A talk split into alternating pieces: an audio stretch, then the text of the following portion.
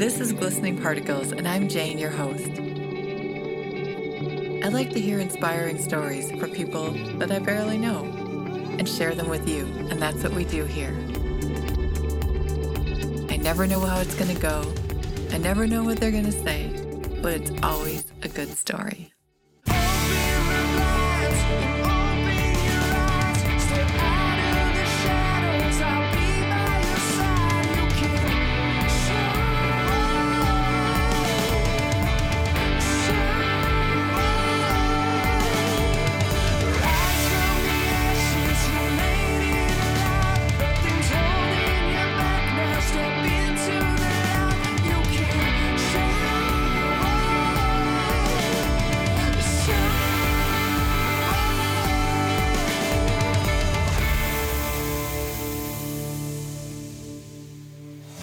Hey, welcome to our first episode in the special series Standing Up for Something for 2018. So, we're going to have 18 of these throughout the year, sprinkled in, sometimes a bonus episode, sometimes in our regular feed. But what I ask you to do is if you do go out and check out their site, tell them Glistening Particles sent you. And if you can, share their cause. Let people know that these people are doing something amazing and need their support. So here we are, standing up for something. Join us, everyone, and let us know what your thing is. Hello, listeners. So, one of the things I love about the show is how there's this interwoven theme of topics that continues to happen. So, if you go all the way back to episode one, you would know that in that episode, I believe we talked about mermaids. And the topic comes up again and again, just like other topics like vegans and Australia and all of that. And in this episode, I'm talking with Chrissy who is half of the team of the Mermaids for Change, and she's got a great story about some beautiful work that they're doing. Here she is. Hi, Chrissy. Welcome to Glistening Particles. Hi, so good to be here. Thank you for having us. I'm really excited. And when we say us, we should probably say um, you're with Mermaids for Change, and you're one of the two mermaid partners, right? yeah, I guess that's how you could call us. You could call us Mermaid. We're uh, we are co-founders and partners.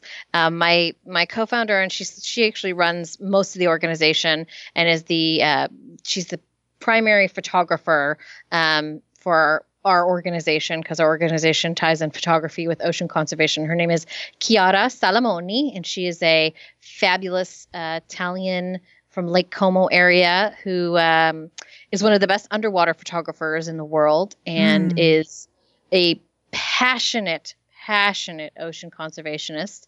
And um, we together we sort of figure out a way to sort of mesh our passions and use mermaid imagery and um, you know makes it make something interesting.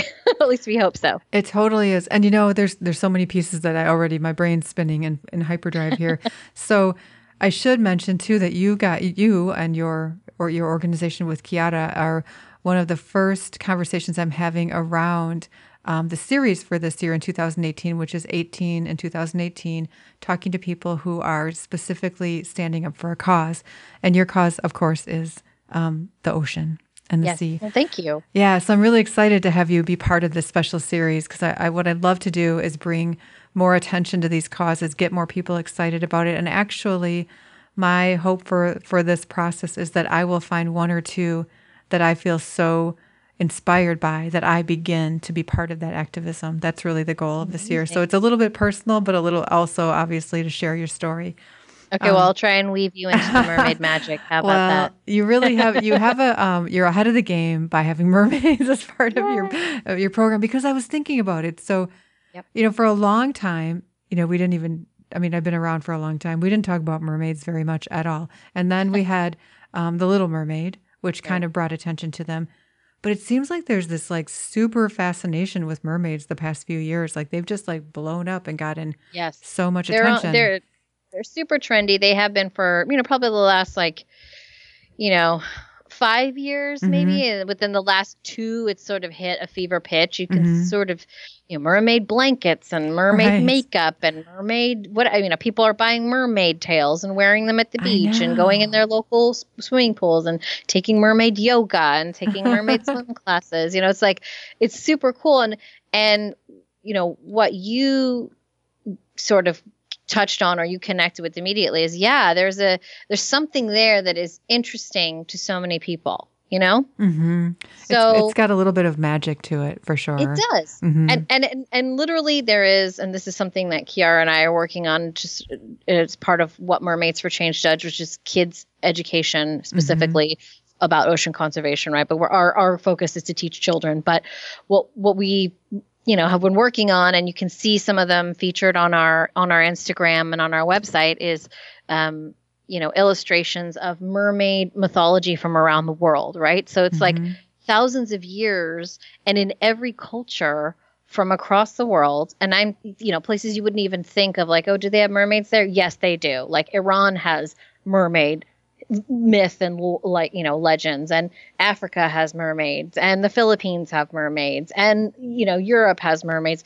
And so you just go like what? Oh okay there's there's something here. Mm-hmm. there's something to this story. Obviously, i'm greek and italian so like i grew up you know knowing all about mermaids and Greek myths because mm-hmm. when you're if you're any part Greek, then basically you're obligated to know the Greek myths. So, um, and, and, so and I was really into it growing as like as a kid. I loved Greek mm-hmm. mythology so much. So my son is named Zephyr, Ooh. which is the little Greek god of the west wind. Um, and so you know, mermaids definitely are a connection point, right? So. Mm-hmm. Uh, what's interesting about it is Kiara's fascination is not with mermaids. Okay. But it is what I it is how I found her. Kiara's fascination is with the ocean itself and mm-hmm. the creatures in the ocean.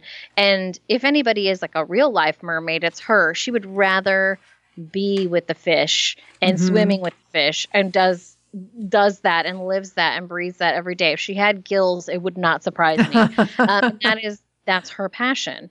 And I'm kind of like the average chick who was like, oh, I really love mermaids, and I like grew up loving the Little Mermaid. I have long red hair, and you do. When you I was have, in my 20s, you definitely I would go to Disneyland, and people yeah. would be like, "Are you Little Mermaid?" And right. now I'm like, "What Little Mermaid looks like after she's had a child and gone through a divorce." but I, like, you know, I still connect with that. So, right. um, I. Well, how, well, how did you guys? How did you guys meet? Yeah, I was going to ask you that. This, thing started is I work in radio as a co-host and executive producer for a news talk show out of the Bay Area, but I was looking for something to connect with. You know, I I'm a mom to a now 9-year-old little boy and I consider myself to be a pretty aware person and I just started watching documentaries more and more as you know as, as they became more available on things mm-hmm. like Netflix and I was like oh my god the world is going to end like we are destroying this place like mm-hmm. i went mm-hmm. from watching nat geo channel to watching like legitimate documentaries um you know plastic ocean those kinds of things going just like what ca- what i don't even know what to do mm-hmm. and i'm sure mm-hmm. you as a mom felt like that at some point completely that's that's what why i'm part of why i'm doing this because I want to find a, I want to latch onto some, which probably one will be the Mermaids for Change, um, to find a way to help and contribute. Like it's too big. It feels too big. So I need someone to like lead me. So, all right. So I was watching documentaries like A Plastic Ocean and Blue Planet and things like that. And just sort of, sort of started to feel very overwhelmed about what was going to happen. Mm-hmm. And also that I have a son. So I have skin in the game. Now I'm responsible for what happens to him. Mm-hmm. And it was a really overwhelming feeling and I thought, okay, I work in radio, I have a voice and a, and I have the capacity to connect with people and what am I going to do about this? Because mm-hmm. I really was like, okay, I can be the most zero waste, um, like you know, perfect person on the planet, which nobody can be, by the way. So let's not set that expectation. But right, it's about the little minimal, thing. right? You can minimally, right? Yeah, mm-hmm. but but am I like for lack of a lamer term, am I just a drop in the ocean? How do mm-hmm. I use what I what I'm concerned about and flip it from paranoia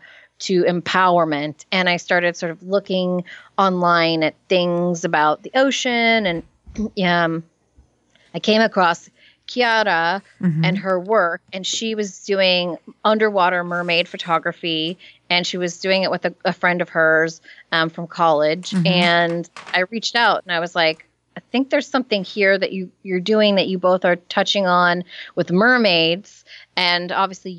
She's the her friend was a photography student with her, so that girl was Mhm. trying to get into fashion photography. But Mhm. Kiara was like, you know what's interesting is like i'm i love mermaids i really do and i love shooting underwater but what i'm trying to do is connect make the connection between mermaid to ocean conservation Mhm. and you know it's at first i was like oh okay i get that and then i really got it because i was like you know when you stand when you come out of the grocery store you come out of a whole foods or a trader joe's or a ralph's or anywhere Right. and there's people on the street going with their with their clipboards going like do you care about what happens to the plight of whatever and you were Mhm. like yes of course i care but i can't give you my money right now or i don't have time to talk to you about it because i've got a grocery cart full of crap and i got a kid that needs to go home and eat or like you you know th- the response is no one we is get going to caught say up. We get caught yeah, up. no one's Yeah. gonna say like, no, I don't care about the elephants. Or I mean, some people, depending on you know how you feel about it. But like, generally speaking, people aren't like, no, I don't care. But they're they're not inspired in any type of way that connects with them Mhm. you know, to do something about it. And so when I started talking more to Kiara, I was like, okay, so mermaids and people follow you guys, and you guys both have these this huge following of your mermaid photography on Instagram. And, and when you da- dive into that, there's even more people that do it. So this is like a thing. Mhm. And and so she was like, "Oh yeah, well we get tons, hundreds of emails of people who want to be mermaids, but we only have been, you know, we've been shooting celebrities to try and kind of like link celebrities to mermaids and mermaids to ocean conservation." Mhm. And I was like, "Okay, cool. I dig that. That's awesome." And you know, then we kind of figured out like, okay, how can we get regular people to fulfill their dreams of being a Mhm. mermaid because my god apparently there's thousands of them and um, and not necessarily force feed them with the ocean conservation message if if they just really want to be a mermaid right. then what can we do with that um, so we can fulfill somebody's dream of giving them a mermaid photo shoot that is you know unlike anything they've ever seen we use Mhm. custom silicone tails that are about 30 pounds that you know Mhm. are some of the best tails um, in the world. They're made by a guy named the Mertailor, who is the, and he's a real guy. Oh the yeah, Mur He's- Taylor. the That's Mertailor. Okay. and he's out of Florida.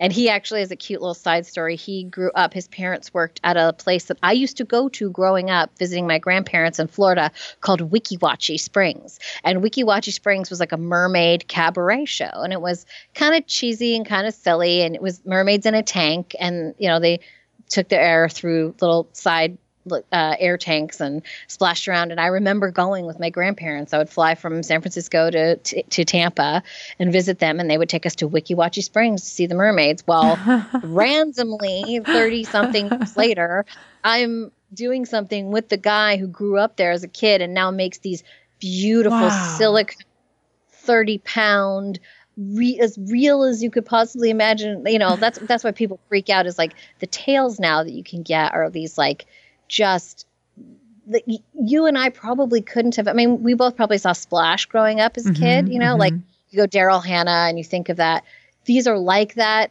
and then some so it's like oh and and then you could buy them and you can like be a mermaid yourself it's not just for you know you know Daryl Hannah and Lady Gaga like it's like a real thing and Right. so the They're amazing. They're they're Oh, amazing. When I look at the gallery on your on your website, it's just like I'm totally convinced that they're real mermaids. I don't know how you tell the difference. that is well that is a credit to Kiara's incredible photography and also just you know to this to Eric's tales to the Mertailor his name's Eric Mhm. in real life to the Mertailor's tales so digging in with Kiara about her passion for ocean conservation she was like I'm not in this to shoot mermaids I am an underwater photographer who is a passionate ocean conservationist and so I'm like cool well if we could raise money Mhm. through photo- through your photography, allowing people to fulfill their dream of being a mermaid, then we can do something with that money that's meaningful and purposeful. Mm-hmm. And it's kind of a win win. And so I created this thing called the Mermaid Tour, which was where you could, we would travel to select cities. And as long as we had about 10 signups, um, we would charge these people for basically an hour long underwater photo shoot and we have the we, we, provide the tails and we provide these incredible tops if you go to our mm-hmm. gallery and you look tops that we have there's it's a, a gal her ha, her handle is bow ties and fireflies and she's tagged on most of our photos on Instagram and Facebook and her name is 10 and she is like a couture seamstress. Like mm-hmm. it's just unbelievable. So she partnered, she's a friend of Kiara's and was making these beautiful tops and, you know, um, accessories and hats mm-hmm. and things or whatever. Just like, just stuff you're like, this is like what I imagined, but it's in real life. And so when you sign up for one of our photo shoots, you get to, to, wear a tail and pick the top of your choice and accessorize and and then do an underwater mermaid photo shoot with Kiara. And you know it's become this weird like almost beyond what we could have imagined because from when we decided we would formulate mermaids for change and what we would do with the money is we would first first of all we let Kiara you know pay her rent mm-hmm. and we rent the pools and we have you know a couple million dollars worth of insurance and we pay all the people that work with us but after that the money could go to schools mm-hmm. specifically elementary age schools and specifically charter and public schools although we will do private schools but it would go to taking them on an ocean education field trip and whether that was whale watching or a beach cleanup.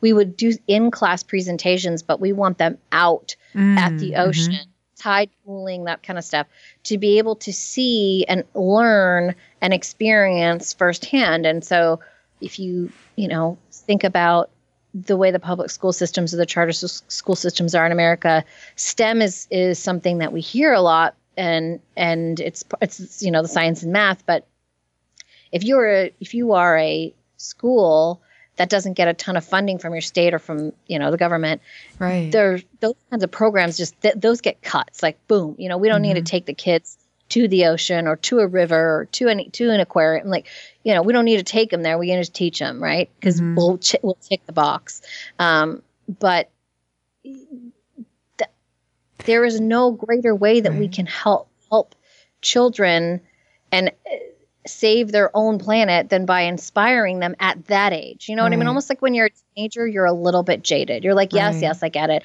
Throw the dang soda can in the blue bin or whatever your bin color is, uh-huh, right? But right. you're not you're not engaged. And so our thing is like if we can catch you young enough, we can inspire you and we can teach you and we can and you can teach your parents. Mm-hmm. Um, and that's kind of like what we what our program is based on. So we take the kids to the oceans and then we do in class presentations with them and we teach them everything about the types of animals in the ocean, the ecosystem, the types of recycling materials, mm-hmm. you know, how to use less waste overall. So it's like it, it's ticking all the boxes for us from where we wanted to come from what we wanted to do and where our passion came from.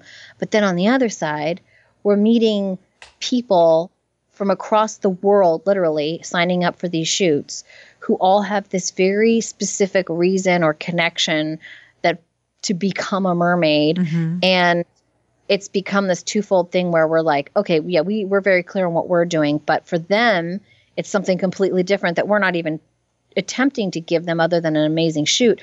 It's cancer patients who show up and are like this is my this is on my bucket list and I don't know how mm-hmm. this is going to go but if I don't do this before I die I will regret this forever. And so we have cancer victims, cancer survivors, transgender teens, transgender adults, women who've overcome, you know, amputees, um, women who've overcome sexual abuse and are trying to be empowered and be in touch with their bodies. I mean, like little kids. We have kids who have leukemia, and this is their oh make a wish thing. Like it's literally, wow.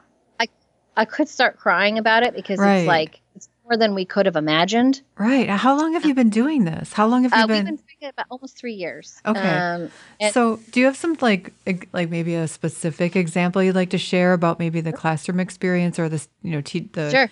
or even with some of your um, uh, people who have come for photography? Absolutely. So, Okay. in terms of the classroom experience, I had um, a neighbor of mine who was a teacher in an inner city school um, here in California. And we got to talking one day, and she said, Well, would you know, could could I be the trial run for your program as we were like writing the program because you have to write a Mm. program, present it.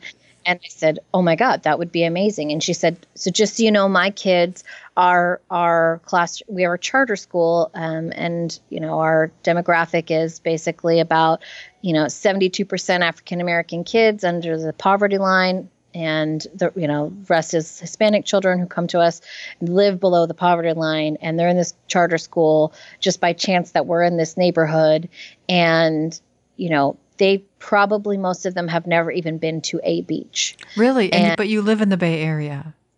Yes. And they've never been to a beach and That's crazy. never been to a beach. Never been to a beach, right? Living probably 15 to 20 miles away from it, Right. never been to it. Wow. And so we took them. I raised some money from from the shoots and I actually just got my friends to pitch in too because I was like, "So how do we do this?" And she was like, "Well, if we're going to do it on the weekend, we have to rent the bus and we have to provide food for the kids and we have to have the insurance and did hmm tried to figure all that out, raised money through the Mhm. shoots and through personal friends who were like, here's a hundred bucks. Like, you know, put it towards Yeah. the, you know, because it costs us whatever, $500 to like rent the school bus for the day and take the kids and all that. So we did this with her, her third grade class or was it fourth grade class? Third grade class, I think Okay. and it was just kind of like more than what Kiara and I could have even imagined. And, you know, it's funny because sometimes ocean conservation and the way it's promoted can almost be elitist and it feels like it's very like demographic as white people who know where the ocean is, who go to the ocean, who care about the ocean. And yet the ocean is the reason that the people in the in Kansas can breathe fresh air. Right, You know what I mean? right. So it's like they have no connection to or the ocean's the reason that a kid in the middle of the south side of Chicago who's never even been to Lake Michigan or any of these places ha- mm-hmm.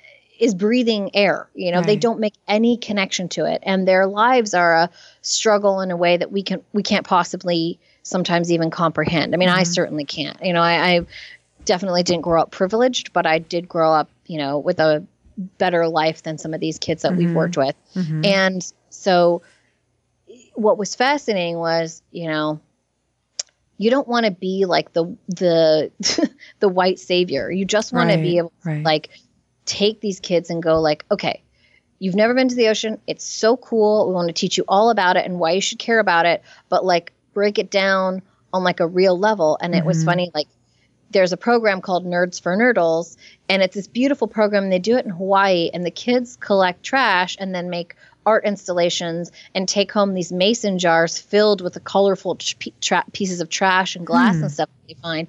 And it's beautiful. Mhm. And that makes sense if you're in Hawaii and you're, you know, Mhm. your proximity to the ocean and what you know about the ocean and growing up and caring about it, that's all part of your culture.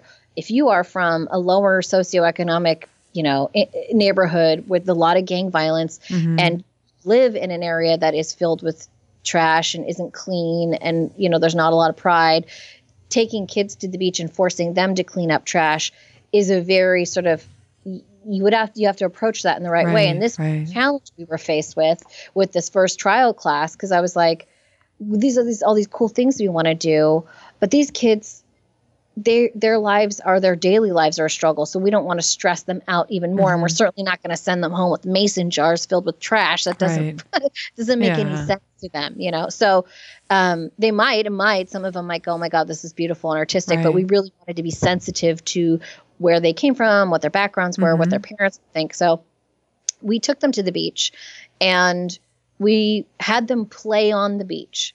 And then we had them help us do a beach cleanup and made it kind of like a scouting thing because we were going to then you know, all sit together and talk about what we'd found on the beach. And then in that conversation was things that we see in our house in our everyday life or things Mhm. that our parents use in our everyday life that we found on the beach that doesn't just we we know doesn't belong there. I mean, they're smart Right. kids, you know. Right. And so that was that was kind of where the conversation flowed and it was, you know, have you seen this coffee lid? Oh yeah, my mom goes to 7-Eleven every day. So and I was like, "Cool. So how about we ask your mom to reuse her lid?" As Right. many times as she possibly can because this is a, you know, whatever, grade 7, oh, Mhm. like level 7 or number 7, I don't know how if it's different in certain areas, but like Mhm. in California at least your your plastics are um they're, numbered. identified Right. yeah numbered right so okay so what can you do with a number five what can you do with the numbers three and we kind of gave them a general sense of like Mhm. oh okay so if you have a lunchables because that's you know quite frankly what these kids were eating okay that's great that's a number two that is recyclable or maybe your mom could wash that and you could use that to put your you know to put little beads and toys and things that you have in Mhm. you know teaching them about reusing also then teaching them about less waste so Mhm. things like okay if you can ask your parents when you guys go to a restaurant not to get us plastic straw Right. and just out of the glass that's you're saving so much because you know the, and we're you know we're talking to them about how the animals swallow these things and they Mhm. don't biodegrade and explaining what biodegrade means and they do get it they Right. really do um, but you have to connect it to them in a way that makes sense to them right so um, i always imagine like being at like some fancy privileged school and making like y- you generally in those kinds of situations already have pretty aware kids right. because they're not dealing with the daily struggle of is my mom going to be here when I, at Right. the end will of I have will- food at all? will I have food you know Right. um you know our, our experience was when we did we bought lunch we bought brought bagged lunches for the kids and I we, I made sure we had like quadruple the amount those kids Mm-hmm. took that food home for dinner you know like right. this was a real deal experience for us and it was certainly very eye-opening and um you know i that to me was like okay this is more than what we even could have imagined Mhm. and there's layers to this now Mhm. so uh but it Well, and do you find do you find like it's almost you, you just want to do everything? Like, yeah okay, I want to do that, and I want to do that, and I want now I can do this because I see how that worked, and I want to do Yes. that. So, um, how do you? And it's kind of that thing where you get to overwhelm, like there's too many things Yeah. to do. How do you throttle that and make sure you're laser focused on what you can do?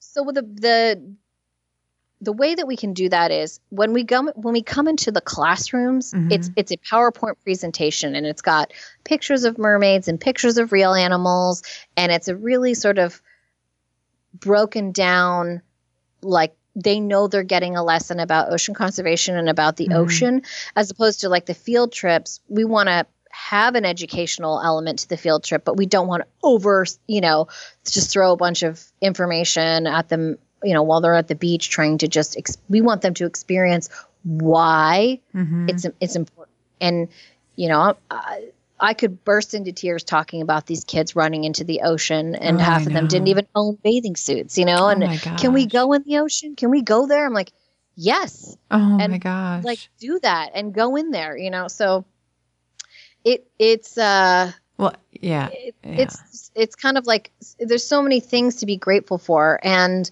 you know i'm grateful for the women that and the men and the kids and the families that have signed up that Mhm. allow and pay us you know they pay a fee the fee is like over $500 but if you think about you know a, a private photo shoot it's usually Mhm. between two and $500 and ours comes with one fully retouched mermaid photo that you get to Mhm. choose from from the proof sheet and you know we're providing the tail and we're providing the pool and we're Right. providing all these things so um i that seems reasonable to very me. Very reasonable right. thank you Right. No, Um, that that totally seems reasonable. I know I'm looking at I have my screen up with some of your gallery and they're just stunning. I mean, I have questions though. Yes, if if you don't mind me asking some of these. Like if I well, first of all, as much as I um, love mermaids and would love to be a mermaid, I don't know that I would be able to rock those mermaid tails like some of these women are women are. you would Uh, but Do you do you well first of all, let me just ask that. Do you get you know, in your gallery everyone is like they look model beautiful. Do you get people who are of all Oh, yeah. sizes and all you know, looks and things Yes. like that? Yes, and we love our plus size mermaids. We love our transgender mermaids. We love our male mermen. Um, we have plus size male mermen. Uh, so we have tails that are of all different sizes. And Mhm. actually, we have to load a bunch more images on our gallery. we just almost have too much too much to do at one time. I know. So like our gallery's pretty lame in comparison to the thousands of images we actually have. Right. Um, well, no, your but you- Instagram is really, you know, loaded though too. So I guess if I scrolled through that, I'd probably see a lot more. No, it's an awesome Instagram. That's what actually how we found you. Oh, Um, good. Yeah, that's how we found it. Yeah. I mean the power of social media, right? It's like know, I know. kind of amazing. I know. Um, I said to my my um, virtual assistant, I said, "Hey, I, we were trying to think of other type. Like I talk with people who are doing inspiring things. I'm like, okay, I want to talk with someone who's got something to do with mermaids. And then My she just started searching, and here you came. oh, that's so Yeah. good to know. yeah, Ah, thank I, you for telling me mermaids are magic.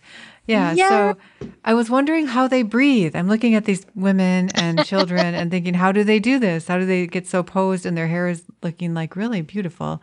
And how do they breathe? So the best part about this mermaid shoot is that you don't even have to know really how to swim well. Okay. You have to know the basics of going underwater and being able to kind of hold your breath and Mhm. pose. Mhm. But there's so much magic done in Kiara's post production and Mhm. she is truly I mean Kiara has gone to the finest art schools in Rome. So her Mm. hand in her eye for photography and then her hand in the post production and the editing is really the magic Mm. um, that you're getting. Um, and so, you know, we have kids that show up that can just they can swim, and what you every person gets a lesson first, be, unless of course they're uh, they're they've been uh, I'm, I've been a mermaid before I know what I'm doing, and even then. Kiara still coaches them, right? Mhm. Unless they're professional mermaids, and then she's thrilled because you know it's more time under the water. But right. when you show up, you get to pick out your tail and you get to pick out the top that fits best. And, you know, we give you that chance to really sort of, you can bring props and whatever you had imagined in your Mhm. mind for your mermaid shoot or however you hope to look. Mhm. Um, and, and again, any shape, size, whatever you need, we got it. All right. um, Yeah, and so then when you, as you get changed and we put the tail on you, we have to put you in the tail because Mhm. it's this weird. Um, it's, it sounds very tacky and classless to say, but it's almost like putting on a giant condom or a giant, like a thirty pound pair of Spanx. I'm totally um, in. Yeah, let's do that. you know what I mean? We've got to like, we've got to, sque- and it doesn't matter how thin you are, we are squeezing you into this thing Wow. because the smaller you are, the smaller tail Right, um, right. body part, you know, the um, that you're wearing, and then the fluke is the fin part at your feet, and that gets strapped behind your ankles and tucked into Uh-huh. the skin that we call um, where your scales are. Um, and so it's a little bit of a process, and you kind of have to get used to the feeling of all of a sudden you have, you know, this really tight sp- Spanx on, and then this Mhm. like 15 pound fluke at your foot, and, and it feels very- and then you have to swim. It feels very awkward. So funny because people are like, well, I think I'll just be a mermaid and just roll around on the rocks. And it's like I'm always telling people like, let's just let's just think about how things float in the water, Uh-huh. as opposed to trying to roll around in the sand holding a 30 pound tail up. You have to have some serious core muscle to be able to do it and hope that your ankles don't break off. So right. ah, the- see, now I wouldn't have thought of that. I would not have thought it's of that. fun. I have done it on the dock of San Francisco and I almost fell in because the tail is so heavy and I've got I've got myself positioned sitting with the you know the tail Right. basically my tail my feet off the dock of the bay underneath the Golden Gate Bridge and I'm Oh. like hanging on for dear life to the railing because it's so heavy. So actually being underwater, which people think they're more afraid of or they think is harder, is it's not that it's Mhm. it's easier, but there's a buoyancy there that you're getting, right? And to me, if I'm going to do something and if I'm going to be a mermaid, I better be swimming in the tail. you know, I mean, like it's all well and good to push up on the rock like Ariel, right. but if you want to be a real mermaid, you're going in the water and you're splashing around. So. Mhm. so mer- Um, mermaid problems. That's what we have, right? Mermaid. That's so so funny. the shoot, you get this lesson, and Kiara is Kiara who is my business partner, Teresa. She's the lead photographer and she's the conservationist extraordinaire for Mermaids for Change. She gives you a lesson and she teaches you how mm-hmm. to blow out the air so that you sink, the easier ways to pose, mm-hmm. you know, looking natural, the best ways to get comfortable because if you're uncomfortable in the water, it's only magnified on the camera, right? So you just mm-hmm. want to you know, she really gets you into a place where you feel comfortable with what you're doing and she's truly masterful at it. We've had we had a woman show up who had this is an, another amazing story. Mm-hmm. She had saved her son's life. She threw herself between her car and an oncoming car and shoved her son out of the way and was basically crushed and pinned in her car. oh my gosh. Uh, and broke both her legs and had wow. reconstructive surgery on them and had done like the kind of physical therapy that is like a um, like you know you, you hear when you see an athlete who's like overcome something that's like against all odds and mm-hmm, so mm-hmm. she wanted to be a mermaid and she wanted to try and swim in the tail and she was extremely nervous because she the use of her legs was as best as it was going to be but it was minimal and she mm-hmm. was starting to have a panic attack with Kiara. And she was like, I don't know because his tail is heavy and I'm freaking out and I don't know if I'm breathing right. And, you know, Kiara just worked with her very well mm-hmm. and like said, here's what we're going to do. We're going to pretend you're a kid that like doesn't even know how to swim and you're going to hold on to the side mm-hmm. of the pool. And then you're going to blow out all your air and you're going to drop down for a few seconds at a time. Mm. And and just did that with her until she became comfortable. And she was never fully comfortable under the water, mm-hmm. but she was able to put uh, put herself together enough to literally come up with some of the most beautiful underwater and this is a 65 year old woman like wow. pushing against her body uh, to do what you know what it couldn't do and just i mean it's, it's it's what you don't think you can do and the magic happens in the way that kiara kind of is very calm and there's just almost something that happens when you put on the tail it's kind of like literally as sink or swim. And most people are like, shoot, I've spent $500. I'm in this 30 pound tail. Like there's no going back. Mm-hmm. right, so, right. But um, it, it, could be it, scary. I can see how it could be for some yeah, people. Yeah, and it is intimidating. The kids are cute. Mm-hmm. The kids, you know, it's, we, we have we've done pregnancy shoots by the way. We've done I mermaid saw that proposals underwater. Oh my gosh. Yes yes. Wow. Um, yeah and we had that was we pulled off a surprise mermaid proposal um, in Florida when we went visited Miami a year ago. This guy, gentleman and his future mother-in-law contacted me and said, "This is, you know, the the your fiance, the daughter's dream, mm-hmm. and he wanted to propose to her underwater without her knowing that he was going to get in and do that. Oh wow! so, so, it was very cute because she knew she was getting the underwater. She knew she was going to get the shoot for her birthday, and that's okay. kind of how they'd set it up.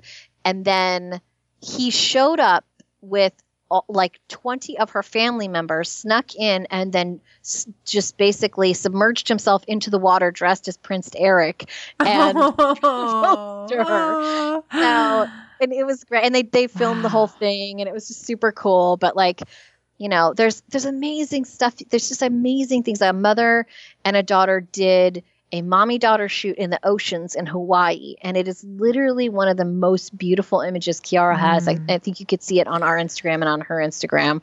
Um, is it where Insta- the girl is riding on her back? Yes. Oh my yes. gosh, I love that one. The mom is bare chested and the daughter's about three years old, riding on her back, and they are free swimming in the ocean in Hawaii. Wow. wow. So, it's stunning. It's absolutely stunning. Thank you. Yes. Kiara is just like, I mean, it's her I, and i have to say it's like it's her eye and her love of motion and her understanding mm-hmm. of how things are in the water i mean she's a she's a brilliant photographer if you mm-hmm. her nature photography she has a whole other thing where she goes out in the middle of the deserts and mm-hmm. finds snakes and lizards and does the most incredible like national geographic level photography of wow. snakes i wouldn't even go near and i lived right. in australia so like, i've been near snakes and spiders um, it's just something about her that really connects to what she's doing mm-hmm. and understanding how people are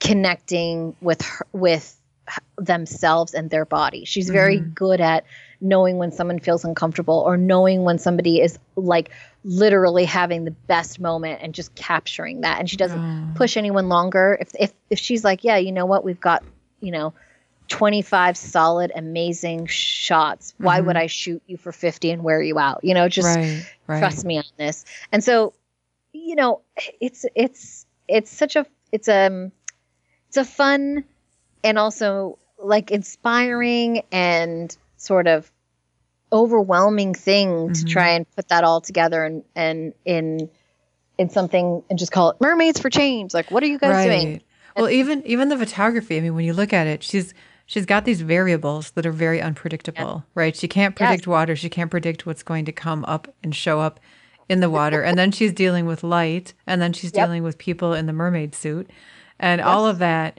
you know it's a it's a challenge i'm amazed and impressed at the things that she um, produces through that method that's amazing she's amazing i have to tell you like obviously like the easiest way to do it and where we we primarily choose to do things is like in a heated pool okay. so we will rent heated pools we work with dive centers across mm-hmm. the country and across the world that will rent us heated pools usually indoors mm-hmm. um, because that's the best light, it's the best conditions, et cetera, et cetera. But sometimes, like we went to Australia and we were in Sydney and we had to shoot in the ocean mm. and there was jellyfish in the water. so Kiara's right. like trying to fulfill some girl's mermaid dream and being stung by jellyfish oh, at no. the same time. Oh no. Um, but you know, that's just she's in their environment, so she's mm-hmm. very aware of that. She's like, I'm so sorry, jellyfish. I am in your home. Please excuse me. Um, Does she have a certain, you know, thing specifically that she's most passionate about protecting in the ocean, or a certain animal or species, or just certain she, ocean, or is there one that's loves, just her thing? She loves them all. I think her inspiration came from growing up in the Mediterranean, mm-hmm. um, and in the oceans of the Mediterranean. So, you know, there's octopod and, and you know those those kinds of animals are more prominent down there but you know one thing she did 2 years ago around this time like around you know early new year mm-hmm. she got the chance to go to Norway and swim in the deep oceans with the orcas mm-hmm. and do orca pods oh, and oh, wow. you know Kiara uh, Kiara loves sharks and Kiara loves orca whale, like the orcas, um, and whales. Mm-hmm. I think she really. Uh, it's so funny to me. She loves the misunderstood and the uh-huh. apex predators. Okay. Um, because that's kind of a real passion of hers. It's like getting people to understand that you know apex predators are a critical part of our ecosystem. We can't, if sharks die, we die basically because it, it screws up the entire ecosystem of the ocean mm-hmm. and the chemicals and the, the balance in the ocean and the microbiome. It basically, any anytime you take out an apex predator, it destroys our it, uh, destroys our environment on a global level that you people are not even aware of and also just that like sharks are sharks orcas whales whatever they're really not interested in us. Mm-hmm. They're really these important, uh, gentle, like them, you know, an orca eating a seal, like as much as that's fancy on, you know, ocean predators tonight on whatever. It's like mm-hmm. that's that's the circle of life, man. Right, that is right. that is just how it works. And so what are apex what I don't know that term. So an apex predator um, is basically the top of the food chain, okay. right? So any we are sort of basically humans are like an apex predator, right? Okay. And apex predators are essential to any ecosystem because if you don't have an apex predator, then varmint or the equivalent of that in the ocean, mm-hmm. things get over overrun. So if you have too much right. like of the small fish, then the oceans become Im- uh, imbalanced. Mm-hmm. And that creates all sorts of ecological problems in the world. So yeah. I think, you know, one of the things that Kiara would like is very passionate about, and she works with as an ambassador herself for One Ocean Diving, um, and the Keiko Foundation is saving and preserving and educating about sharks mm. um, because sharks are crucial to our ecosystem. Um, they are they keep the populations of fish healthy and in proportion. Mm-hmm. And we just can't have those go out. We have enough going on. We we as humans do enough mm-hmm. environmental damage to the ocean mm-hmm. um, through littering, through chemical drilling, you know, uh, chemical waste and um, drilling and mm-hmm. mining and all these kinds of things that end up in the oceans. You know, you mostly just hear about the trash that ends up in the ocean, but mining and turning up the ground and all that kind of stuff that all flows into the ocean mm-hmm. eventually. Mm-hmm. So it copper kills the ocean. It's, mm-hmm. it's awful, and um, so so getting rid of apex predators is just another thing that just destroys right. the ecosystem the ocean. And we need the ocean to breathe the air. So if we have a toxic ocean, then we have a toxic planet, basically. Right. And so, you know, in educating people about loving sharks and apex predators in the ocean, respecting them. They're not, you know, bless his heart, you know, Steven Spielberg's one of the most incredible directors of our time, but like mm-hmm. Jaws really doesn't do anything for loving sharks, you know, and these mm-hmm. stories that you hear the news about the shark attacks. And I lived in Australia, so I'm very aware of shark attacks. That is as freak accident as the freakiest accidents that you can imagine. Right, right. For the most part, and Kiara swims with sharks and, and works with groups of people that swim with sharks. They, not, they swim past you. They love you. They're interested in you. They're or they're not interested in you, mm-hmm. and you're mm-hmm. just whatever swimming by them. So that's something that Kiara is like super super passionate about. She's also really you know like touching sea turtles and touching um, any um, any sea creature that you encounter in its natural environment is not something that you should be touching. Obviously, we as Mermaids for Change, we're not about captivity. We're about seeing things in nature. So, you know, no mm-hmm. offense to anybody who loves SeaWorld, but it's not a natural environment for right. any of those animals. And it does have a psychological effect on the animal, and it's just cruel. And that's right. our opinion. Um, no, so I feel that way about zoos as well. You know, I like I have yeah. I have such a I'm so fascinated and curious and delighted by seeing any wild creatures, you know, any of them. Even yes. the, yeah, even the mice that that found their way into my house. I'm like, I don't know what to do with them. But yes. but the but I go to the like when I whenever I have gone to the zoo, I always feel like really sick afterwards because I think yeah. about how those poor animals are living completely away from where they're meant to live.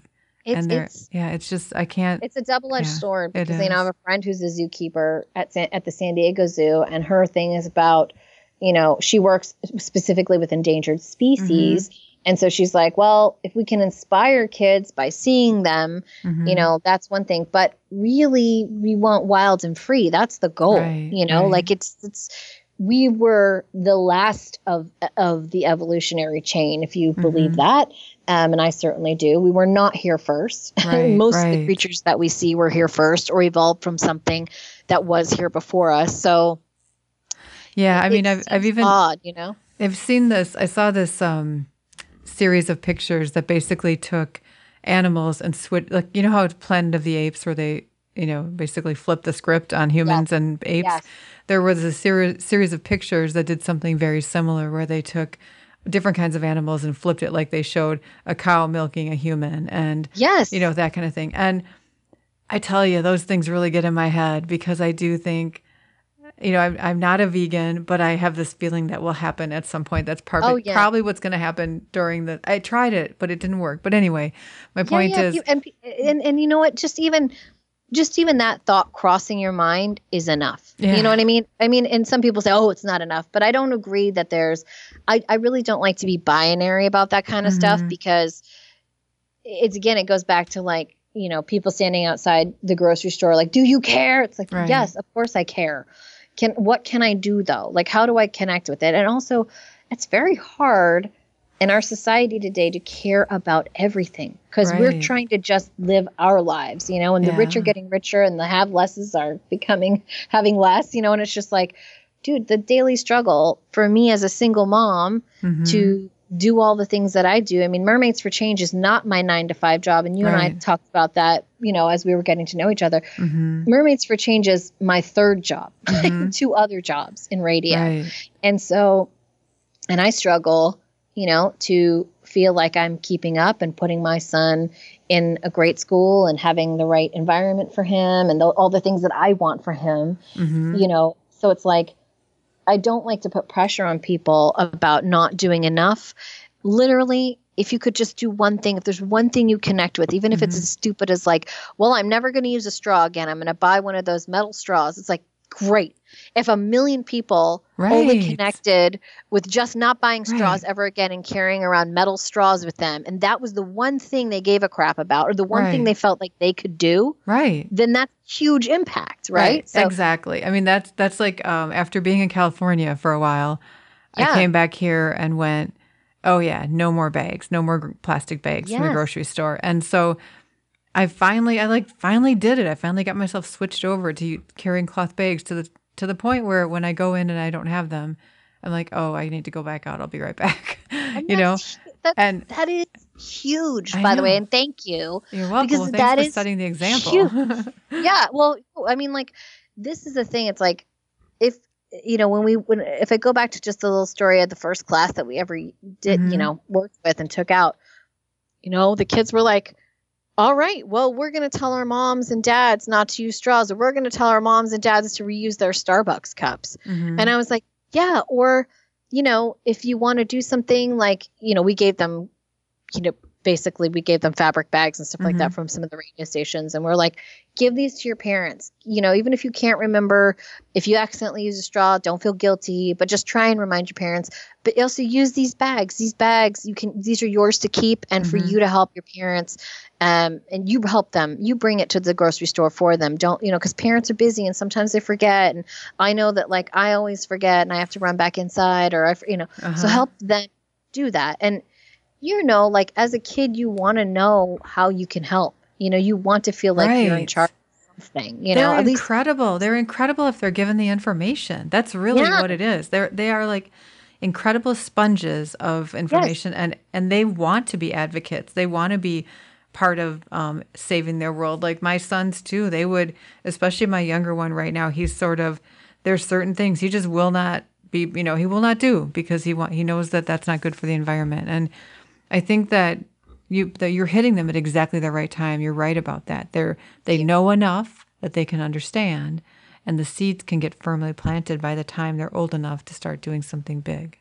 You imagine perfect. our imagine kids growing up never seeing plastic shopping bags. It's just right. we could make that a reality if we just you know, and again, it's like I get it. People mm-hmm. are busy. I totally get it. Mm-hmm. I my ex-husband lives in a totally different country. So mm-hmm. it is mm-hmm. literally me and my son and my three jobs 24 right, 7 and my two dogs uh-huh. and my fish that I have to keep alive. Oh, gosh. It's a lot, you know, I my know. family members and my aging dad. And it's like everybody needs something. Right. And it's hard to remember. But if you could just like, and and I'm one of my habits, and one of the things that my son Zephyr does is like, we don't need any straws, thank you. Like we'll go to a you know restaurant, uh-huh. we don't need any straws, thank you.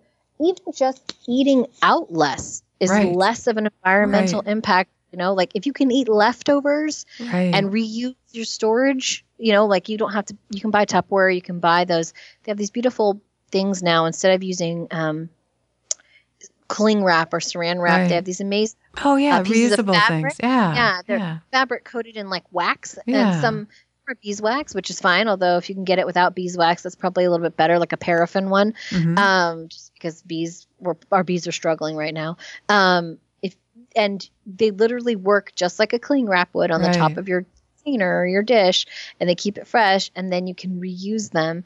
It's just like it's just little tiny things that you think, oh well, I'm not doing much. I'm just you know using these paraffin cloth things. It's like the amount of plastic you send mm-hmm. a message number one to the big companies mm-hmm. that and that's and that's a major way to to make change is to tell these big companies what we want instead mm-hmm. of them mm-hmm. telling us we want. Right. Um, so by using your wallet to show what's important to you, you know, these companies, these multi billion dollar companies spend money and they do research and they go, wow, so many people, less people are buying cling wrap.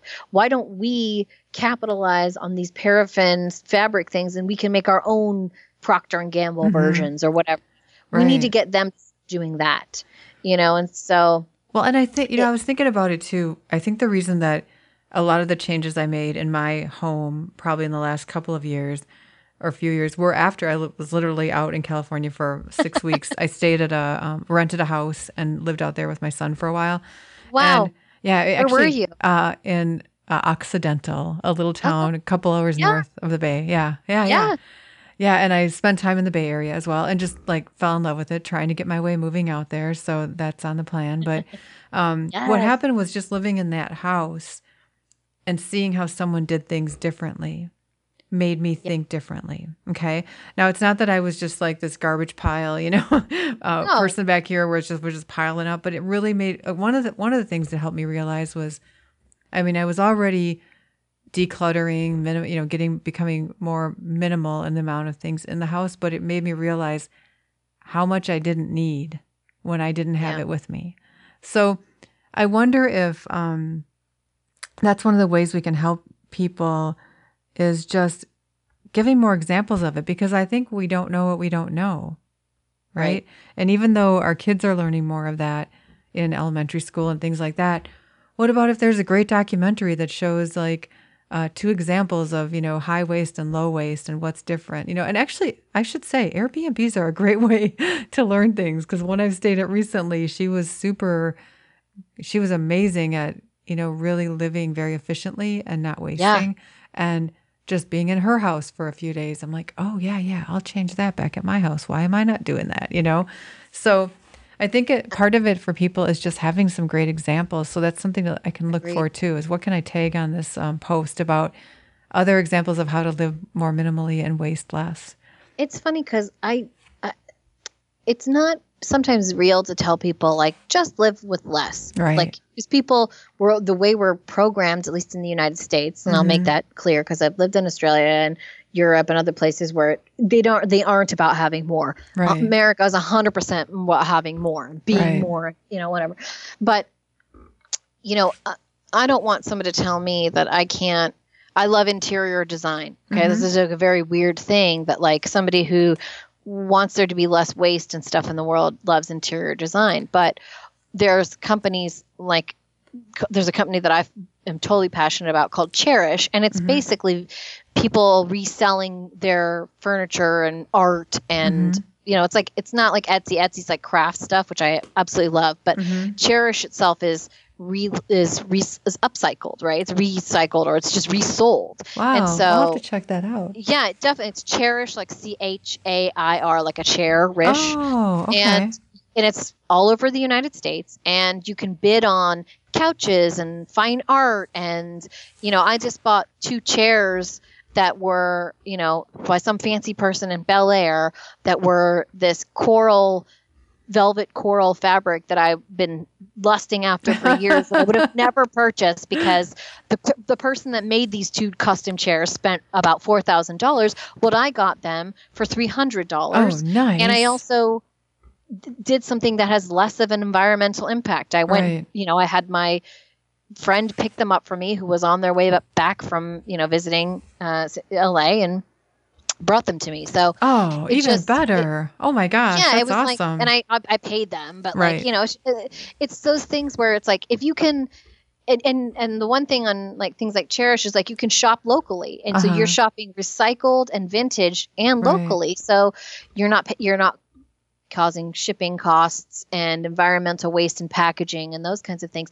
It's literally silly little things like that that you can do, and you know. It, that's how I just being in Mermaids for Change Mhm. and being a part of this with Kiara and learning all these other things, even though I felt like I knew a lot, learning from her and thinking in a different way didn't mean I couldn't do things or I couldn't have things or I, you know, like I should live this meager, simple life. Although, my God, if you want to live a simple life, more power to you. You Right. don't need that crap. You know what I mean? But if, yeah but if you have interest, I buy I buy vintage clothing. I think that's Right. why things like eBay are great. Or you know, there's well, I think it's up. the balance. I think it's the balance. And I mean, if you're doing the the less, the more you're reusing and upcycling, the better. And And I think, but I still think we have to live in in our environment that we're creating. The more joy we have, and the more we live in joy and comfort, Yes. and what makes us light up, we that's a that's also giving back. You know what I mean? Yeah, because you can't just deny yeah, people things. right. You know, you can't just tell them you this is bad, and if you do this, and right. if you do that, you're just going to kill the environment. And it's like people and don't, like I said, they don't know where to go. They don't know what to do. We just have to think about the consequences. You know what I mean? Downstream is really what it is, and literally Absolutely. downstream all the way to the ocean. Yeah. and literally downstream. You know, it's like yeah. it's just uh, so it's it's interesting. Like all of this comes from knowing that people connect with mermaids, which is Mhm. kind of funny because you know if you think about it, like yeah, maybe the mermaid is the talisman for the environment. Mhm, You know, she's the talisman for so many things for so many people. mhm. you know about mermaids you know the, the history of the mermaids is you know about female empowerment or it's Mhm. about music and sound or it's about you know a calling uh, inside of you you know all these different things but maybe she's just a talisman for change which is Mhm. kind of what we're trying to evoke with what we're doing and you know there's so much you can talk about that it it feels almost like an ocean of information but Right. really it's like if you could just do one little thing if you pick up one little seashell right. and you and you make it yours and i'm not saying literally pick up seashells leave the seashells there but if you connect with I was like, wait, where are we going? yeah no just if you're can you know if you go to the ocean and you could look at an you can look at the sand and then find one seashell that you're like wow this one just blows me away that's that's as simple as going like okay there's so much i can do for the oceans or the Mhm. environment but this one particular thing connects with connects with me right. so that's what i'll do hmm then it just lightens the load for everybody else hmm you know because people who are passionate about a certain part of the ocean are are not the same as pe- people who are passionate about something else and we need all those people Right. in the individual passions doing what you know collectively helps us so So you're think- saying the the best way for people right now to contribute to help protect the ocean are to look for as many ways as possible that they can take on not to create waste. Is that right? create waste and also you know for us for mermaids for change is like education about the ocean Okay. just you know we want to change the way that you think about how you approach the animals in the ocean and the Mhm. ocean itself and you know k- exposing your thinking of yourself as a part of the ocean's hmm ecosystem as opposed to thinking it's something that you observe from the outside right, and We all would die without it. We all would, Would- die. literally all die without the ocean Right, and that right. goes for people who have never seen an ocean in their life right. and who live surrounded by cornfields and soy fields and whatever wherever else you are yeah. you are a part of the ocean Right. it's just that simple It and is. protection of the animals that live there is critical because if the ocean is toxic and the and then the air is toxic and our planet is toxic and guess what it doesn't matter who's Mm-hmm. in the office of the presidency or who's in charge of China or Russia if the planet is toxic we die Right. that's it like there's just no more planet and and it is at a critical stage and it is at a at a s- moment in time where we can do something about it and so if if you connect to us because you love mermaids and you get something out of that and it inspires you to do something small Mhm. then that's what we want you to do All right. So we have our we have our tasks or our assignments, which is awesome. So now let's tell people many. let's tell people where they can find you and Kiara so that they can continue to support this in this amazing movement you're doing. if you go to mermaids with an S, so mermaidsforchange.com or at mermaids for change on Instagram or Facebook, you can find us there. Our website has uh, information on how you can, on where we're going to be when we're doing our mermaid photo shoots and how you can sign up and what that entails. Where's the And next also- where's the next shoot? Uh, we'll be in Los Angeles on January 27th. Okay. and we have a few spaces left for that. Which would Okay. be awesome to get people to come because the school that is going to benefit from the Los Angeles shoot is a school in Covina, and Covina is nowhere near the ocean in Southern Okay. California. So we really want to take a group of fourth graders out to the ocean. Um, And then after that, we will be in Australia in March. We have to confirm our dates, and then we will be in Miami, and all our tour dates are listed Okay. on our website.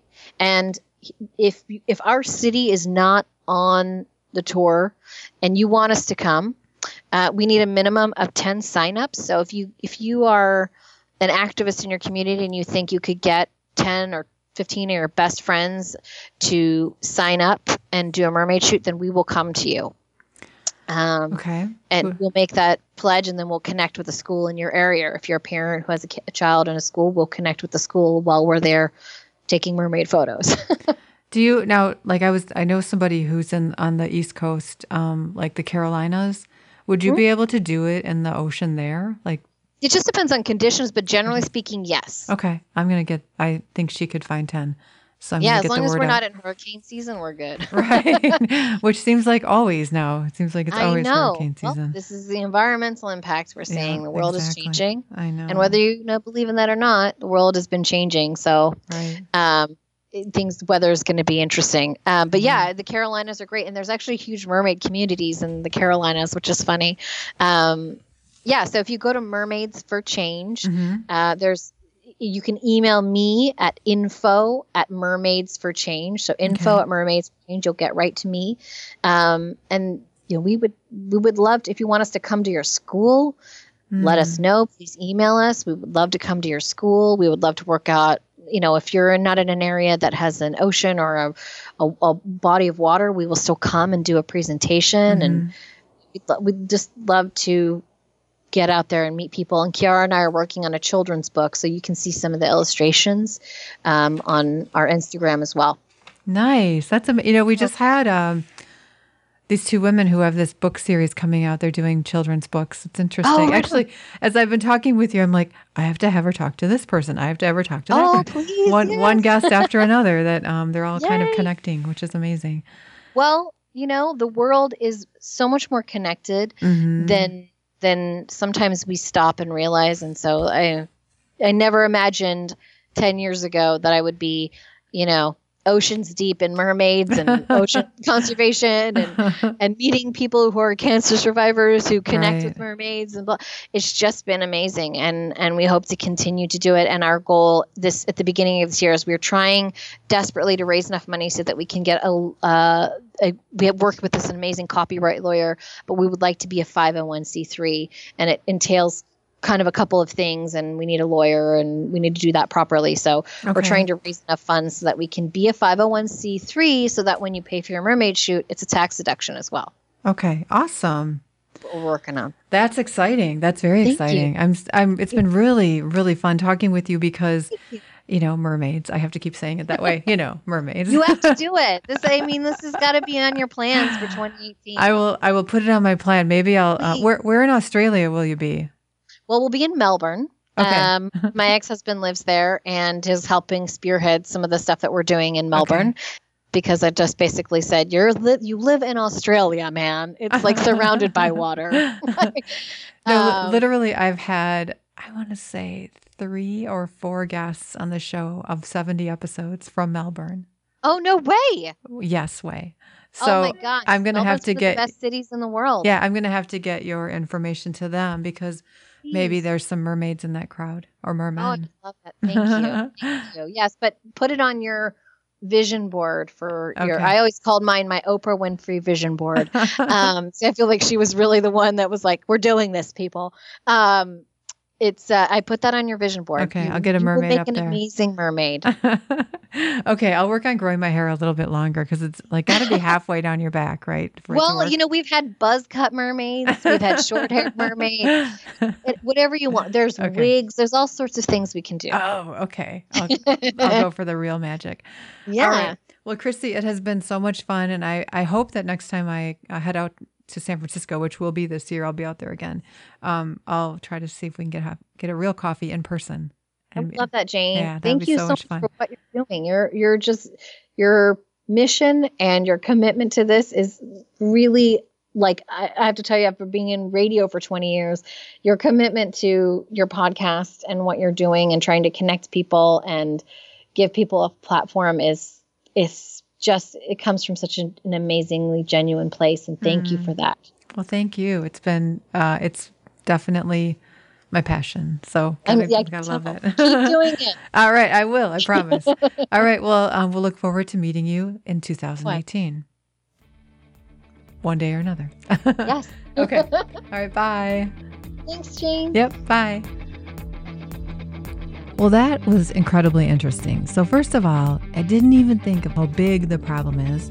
You know, you kind of know it, but you don't think about it enough. And then how there are these small changes that everybody can do just thinking about them. So now, like every time I'm out somewhere and there's an opportunity where I want to get something to drink and I don't have a cup and I have to get a cup or get a straw, I'm like, no straws, absolutely zero. And what can I do not to get this cup? So I'm working on it. I am working on it, Christy and Kiara, all the time, and I'm getting better at it all the time. So thank you for reminding me of that. The other thing is, how many of you are ready to sign up and get your photo shoot done as a merman or a mermaid? I know my friend Sarah's already trying to get a group of 10 of us out there to do it, so it's going to happen. And for those of you who do sign up, you have to send your pictures to us and we'll share them with everyone.